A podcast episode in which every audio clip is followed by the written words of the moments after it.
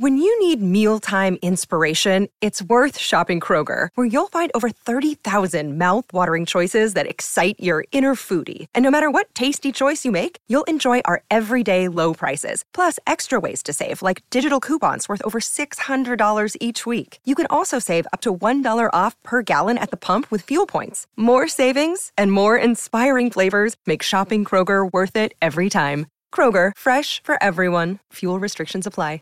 Broadway's my beat. From Times Square to Columbus Circle. The gaudiest, the most violent, the lonesomest mile in the world.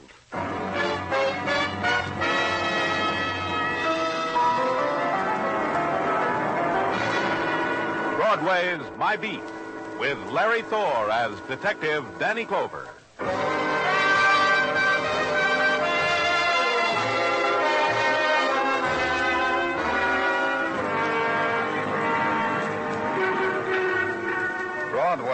It's a neon shriek of despair that claws across the face of night, that tears up the black wind, that beats against the silent dust.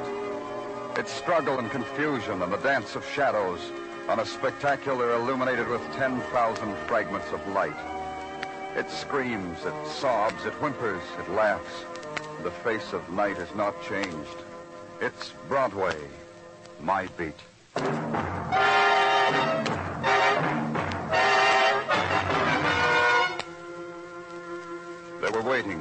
Harbor police, their launch dancing against the shadows of the curious, waiting and bound in the veil of mist rising above the river. They were waiting for me. Hiya, Danny. You got here first. Up aboard the launch. Yeah, Okay, Skipper, let her go. all right, Florio, fill me in. Well, Danny, it goes something like this. The city engineers were dredging the river for some social purposes or Uh, no philosophy, Florio. I'm not up to it.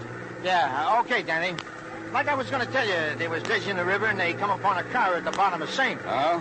They call the derrick department. The mobile department sends out a barge with a derrick. The derrick wraps a chain around the car, gives a mighty heave and a pull, and there it is, Danny, hanging there in the floodlights. How did the car get in the river?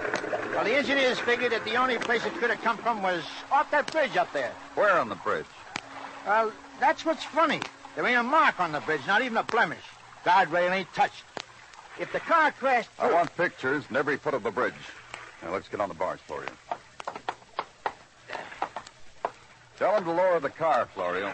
Hey, engineer, lower the boom.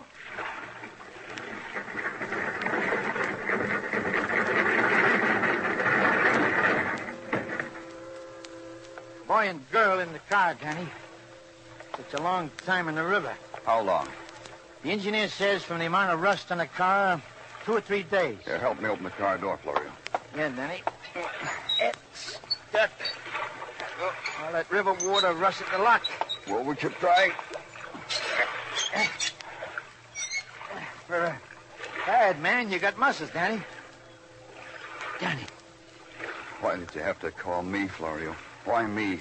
but this makes it all the more down your alley, Danny. The bullet holes plugged neatly in the heart region. One each to each. They weren't not only drowned, were they? No. Florio, come here. Yeah? Yeah, Danny. What do you want? What does this look like to you? It looks like the front end of the car was smashed, like it hit something. Yeah, that's what it looked like to me. You think that's something, Danny? Come around here to the back. Now, you see that, Danny? And you tell me I shouldn't be philosophical. No, no. Yeah. Yeah, Danny. A sign. A sign that says just married.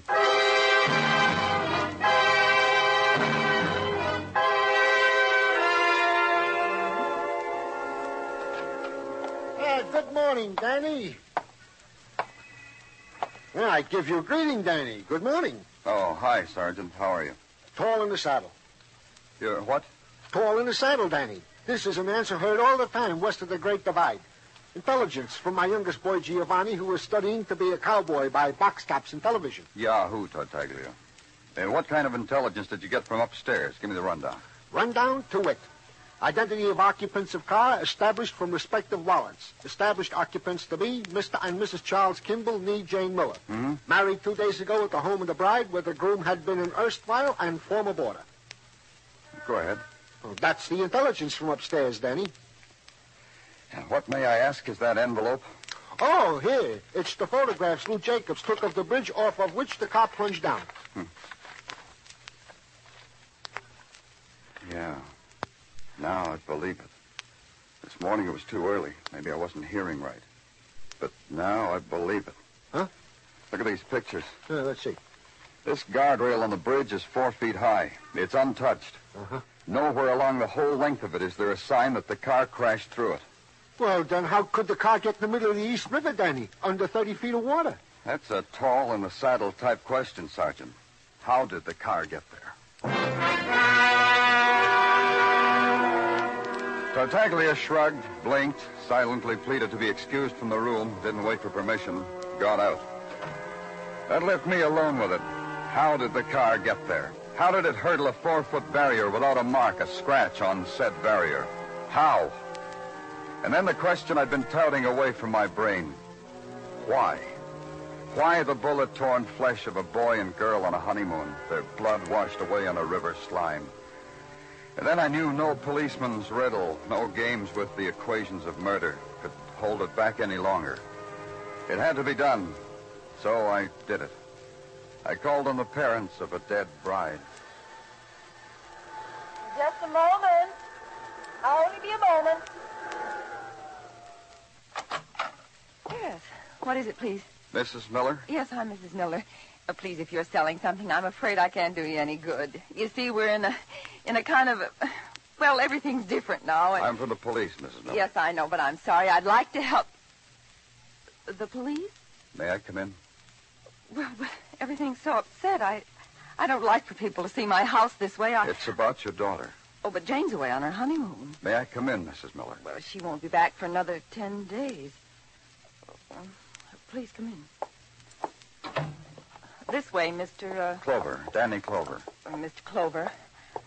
I'm sure you'll want to talk to my husband too. We've been rearranging the furniture. You see, two of our rooms are unoccupied now, and uh, Ben. Yeah, what do you want? Well, don't move the chair now, Ben. It's the policeman, uh, Mr. Clover. Couldn't you have stated your business at the door, Mr. Clover? You see, I'm quite occupied at the moment. We're... It's uh, something about Jane, Ben. About Jane. What do you have to do with her, Mr. Clover? Do you have a picture of your daughter? Oh, yes, we have a whole album. A recent picture? Well, one of the wedding of her and Charles and of Ben and me. May I see it, Wait please? a minute. What right have you to come into my house to... Oh, please, Ben. Mr. Clover just asked to look at Jane's picture. Well, there it is on the mantel, Mr. Clover. And that's Charles, her husband. Yes, Charles Kimball. Isn't he a fine-looking boy? There's no other way to say this. If there were another way, I'd give. They're dead. They're both dead. Murdered. Get out of my house. Go on. Go on, get out. Please, Get Ben. him out of here. Ben. I'll kill him. What kind of a filthy joke's he trying to play on us? Go on, get him out. Ben, Ben, don't, don't. Who would want to kill our boy and girl, Mr. Clover? We don't know, Mrs. Miller. That's why I came here, because we don't know. Charles lived here with us. He and Jane fell in love. They got married two days ago. They went on honeymoon to Niagara Falls. We were waiting for a letter, a, a postcard. Why should they be killed, Mr. Clover? Charles, where are his family, Mrs. Miller? He had none. He came here after the war, rented a room from us, worked hard. Charles and Janie. They were two people, Mr. Clover, nothing more. Tell him to ask someone else, Anne. Get what he wants from someone else. Not from us. Tell him that, Anne. Ben, Uh, what do you think it's doing to me? To me? They were found in a car in A car? The one we gave him for their wedding present. Uh, Ben and I knew all along, so we saved for it. Anne, Yes, Ben. What, what do you want? ask him to help us, Anne. I'm sorry. Ask him to help us. Yes, Ben. Will you help us, Mr. Clover?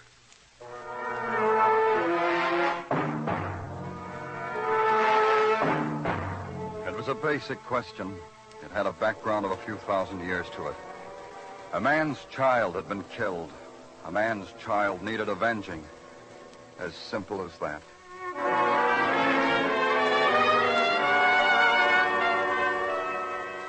There's a cult that comes with civilization. Men who put on white jackets buttoned at the throat and measure violent death with slide rules. Who stare at murder in the cross section through microscopes. Who dissolve it and shake it up in test tubes until death has a color to it. One of the men in the white jackets was named John Gordon. He was a technician for the police department technical division. I called on him. Something I can do for you, Lieutenant? Yeah. The report on the automobile dredged out of the river early this morning. Huh? Just a minute. Well? Well, wait till I finish reading this article, Lieutenant. You don't expect me to put it down now, do you? Yeah, I expect that. Have you read it? No. No, I don't expect you have. The isometric measurement of hydrogen ion concentration versus colorimetric measurements. Imagine you reading that. What do you read, Lieutenant? Obituaries, Gordon. Where's the report? I had it ready an hour ago. I waited for you. Now I'm here. Get it. I'll tell you about it. It's chock full of charts and graphs and chemical reagents. You'd be distressed. What's your great sorrow, Gordon? Who did what to you? The report, Lieutenant. It says the passenger car and the truck. What truck? Please. What? All right. The size, the shape of the crumped front end of the passenger car, together with the molecular displacement of the metal, indicates that the car, assuming a normal rate of speed, indicates that the car hit a truck. What kind of truck? I was getting to that. I don't know. Scrapings indicate that the paint of the truck was new and not its original coat, a widely used paint. From information available, the make of the truck is impossible to identify. What else? Why, my job is done. Now it's in your, well, your very capable hands, I'm sure. Yeah. Pardon me. John Gordon, Police Department, Technical Laboratory speaking. Oh? Uh, uh, yeah. Yes, uh, he, he's here. For you, Lieutenant. Thanks. Hello? They switched me to you, Danny. On account of I asked. It almost took too long. Who is this? Floyd Carpa, Danny. Come get me, kid. I got news for you. Well, tell me now, Carpa. What kind? Charles and Jane Kimball, the couple who took a honeymoon in the river. Come get me, kid. Yeah, where? Bowery, 320 Front Street. Walk back, hurry, kid. Carpa. Come get me, Danny. Please, listen. I never said it to a cop before. Listen, come get me, please. It was a name to launch a minor nightmare. Floyd Carpa. A man who dressed too well, perhaps despite the memory of the years of wearing cast-off clothes. A little man with hate perched on his shoulder like a sharp-beaked creature. Vocation, hoodlum. Majoring in bank holdups. Three of them, two convictions. Floyd Carpa in the Bowery. He didn't belong there. Carpa saying he knew about the Kimball murders. It didn't fit. Carpa saying please to the police. It didn't make sense. 320 Front Street, he'd said. I went there. Walked back, he said. I did that. I'm Danny Clover here.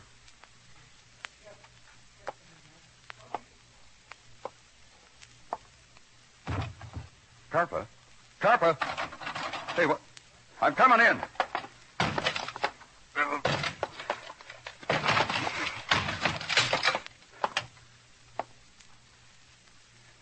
You almost made it with that.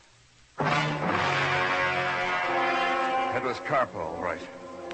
I had to look close to make sure, but it was he. No hate now. Something lent its own special expression to his face. Something, the bullet wound in his stomach, the time of pain, the final hugging close of the darkness. Floyd Carper was dead.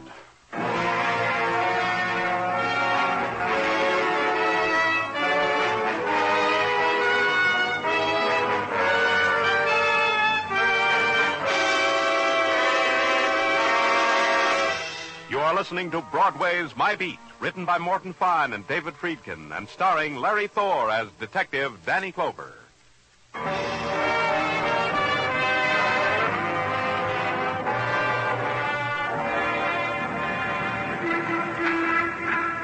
Broadway demands quality to its crime, else Broadway pays no attention. But when a boy and a girl are murdered on their honeymoon, when a boy and a girl are dredged from the East River, when a grade A hoodlum named Floyd Carper is found shot to death in the Bowery, Broadway gives pause. And there was a connection. The boy, the girl, the hoodlum. Broadway chortled and nudged its neighbor and just had to know all about it. So did I. The police records told me about a place I could go. To a housing development out in Flushing. The records said a man named Bruce Monroe lived there. And Bruce Monroe had once been caught splitting the proceeds from a bank robbery with Floyd Carpa. So I went there. After all, I was a policeman. I had to ask questions of somebody. Danny! Danny, how are you? You don't have to tell me. You look wonderful. Wonderful. You checking up on me, Danny? No, no, you're not checking up. A social call, huh? Sure, a social call. How are you, Danny? Wonderful, wonderful. Now, how about me, huh? How about me? All settled down. Settled down a two-story house in Flushing. Me and my family. Respectable. Uh, family, huh? I'd like to meet them. Sure, Danny. They're upstairs. I keep them in a cage. That way you can keep your eye on them. They're problem children. Children with problems, Danny.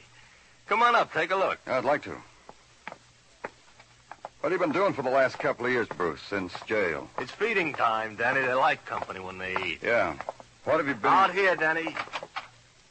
I keep my family in a glass cage on the roof. Look at 'em. Thirty beauties.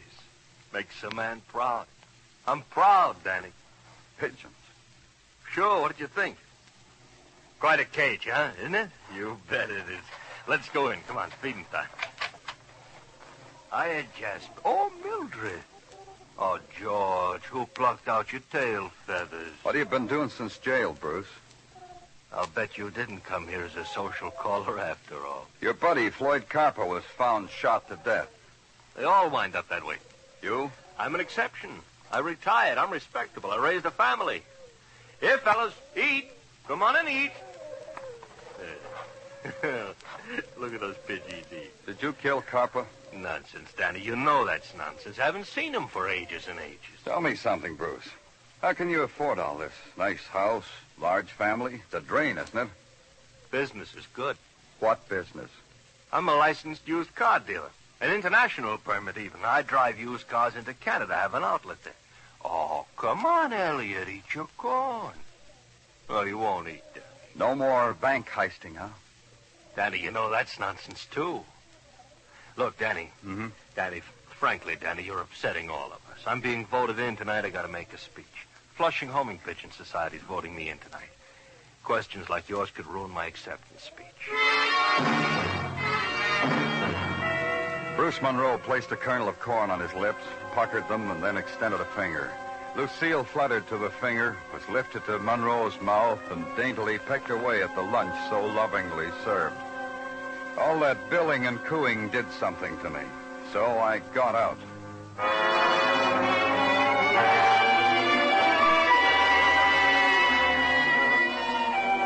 The ride back to headquarters didn't clear up a thing. The same nagging questions rolled alongside me. Why was the hoodlum Floyd Carpa dead? What had the hoodlum Floyd Carpa to do with the life and death of a boy and a girl whose lives have been ordinary, whose death spectacular and grotesque?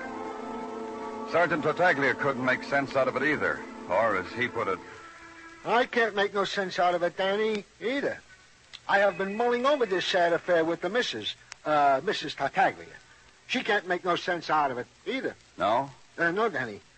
The scene of our mulling it over, I remember like it was a picture on a calendar. Mrs. Tartaglia was hovering over her mixmaster, hustling up some pizza dough. I was reading to her from the paper in my stocking feet.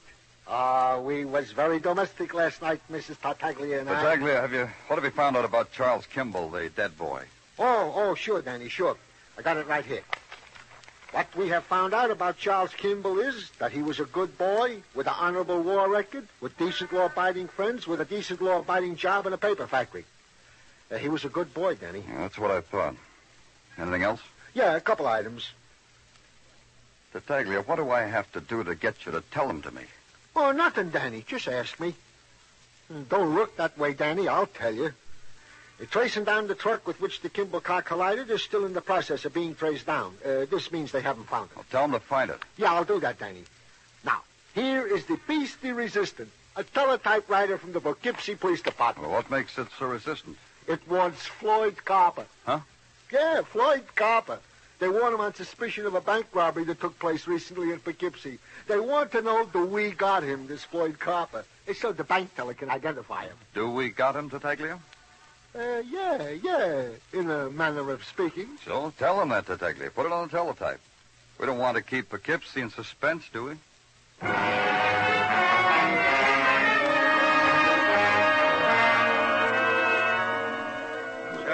Danny Clover, huh? Been reading about you in the papers up in Poughkeepsie. Still trying to solve that honeymoon couple murder, I read. Which one of you is from the Poughkeepsie police?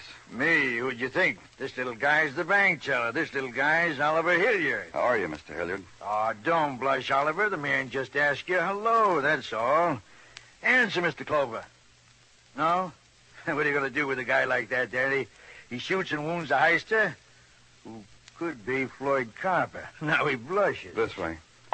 I want you to look at Floyd Carper. Then Mr. Hilliard will know for sure. Uh, down this corridor. Oh, you got him on ice, huh?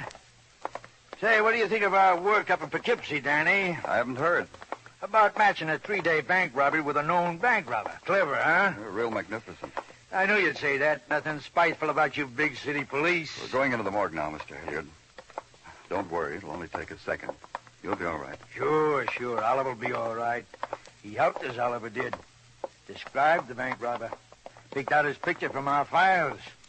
That's the type of citizen we have up in Poughkeepsie, Danny. Cooperative. Right over here. Hey, this is quite a production you got here. Only in Poughkeepsie, we got a morgue that's something to write home about. You feel all right, Mr. Hilliard? Oliver feels fine, don't you, Oliver? Bet you can't wait till you get home and tell your wife about this, huh? All you have to do is take one look, Mr. Hilliard. Flip back the shroud, Danny. Well, That him, Oliver? This Floyd Carper, the one who held you up? Yeah. Oliver nods his head, yeah, Danny. Positively, huh? How do you like a cooperative citizen like that, Danny? The kind we grow in Poughkeepsie. Poughkeepsie's policeman, the bank teller, and I had nothing else to say to each other after that.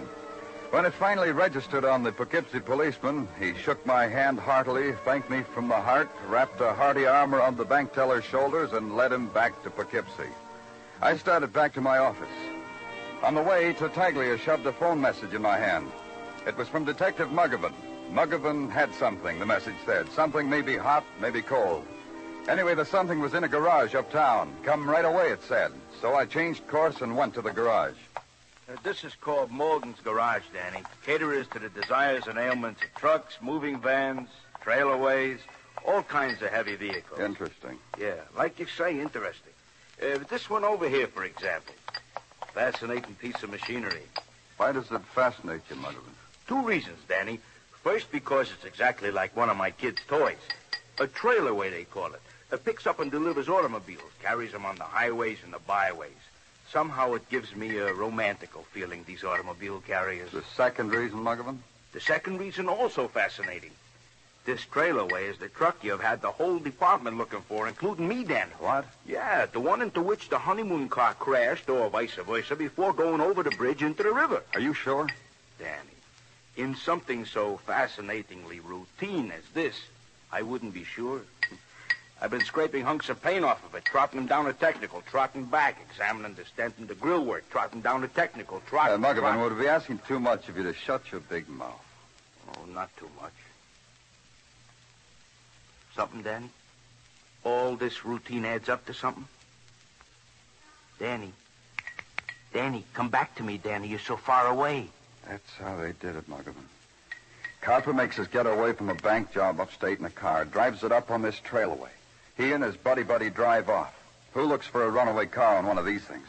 It's your party, Danny. On the road somewhere, they crash into the honeymoon couple, or vice versa. The kids see Carper's hurt from a bullet wound. They're murdered for seeing that. The murderers drive the kids' car up on the trailway, stop at the 59th Street Bridge, dump it.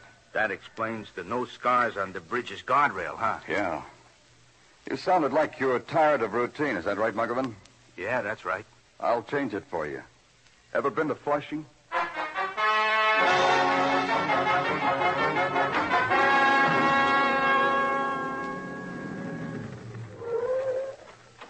Let's go, Muggavan.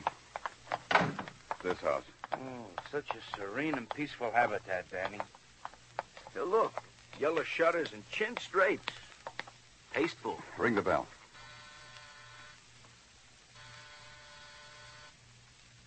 Welcome back, Danny. Oh, you brought a friend, a friend of Danny Clover's. I'm glad. Come in. Social, Danny, or business? Business, Bruce. Ah. Oh, pigeons. That's it. You want to buy some pigeons. You're going to start raising pigeons. Pigeons? Muggavan, take a look at the serene and peaceful habitat of a man who dumped Floyd Carper when he was wounded. Who killed those two kids. Surely, Danny. Surely this is nonsense. The nonsense. cops, Muggavan. Yeah. Danny, watch out! Oh, don't ever get me, Danny! Come on, Muggavan. Muggavan. Muggavan. It hurt much, kid? Yeah. Yeah, it hurt. Go get him, Danny. I'll be okay. My shoulder. Yeah. You won't get away, Bruce. No, Danny? On the roof, Danny. It's a good place to die. Come up on the roof and die, right through this door and die, Danny. Yeah.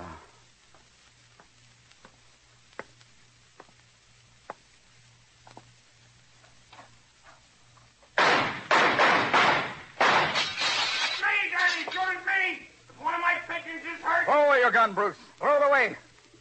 that's me nice, Danny. That's me real nice. I got news for you, Danny. No more bullets in my gun. Throw it here. Yeah? See how I do what you tell me when you ask me nice? Put your hands behind your head and walk toward me. Yeah. Don't look like you hurt any of my pigeons, Danny. That makes me glad for you. Still got bullets in your gun, Danny? Yeah, Bruce. What are you going to do? Kill me in cold blood? You could real easy. I'm so close to you now, face to face. Very easy target. Put your hands out, Bruce. Long time since there were handcuffs on him, huh, Bruce? Not long enough, you.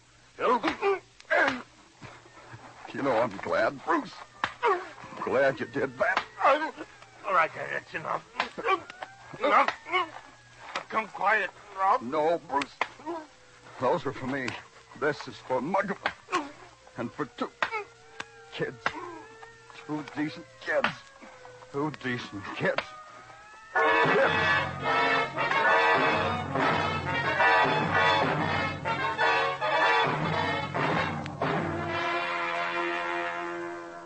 What tried to stop me was something gentle.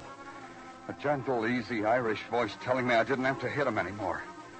That I might as well be hitting a rag doll. That's enough, Danny, it said. Enough. Then they pulled me away. That was good because I would have killed him. Then I asked a question. And the same gentle Irish voice told me Muggavan was all right. Three, four days, maybe, and he'd be all right. And that was good, too.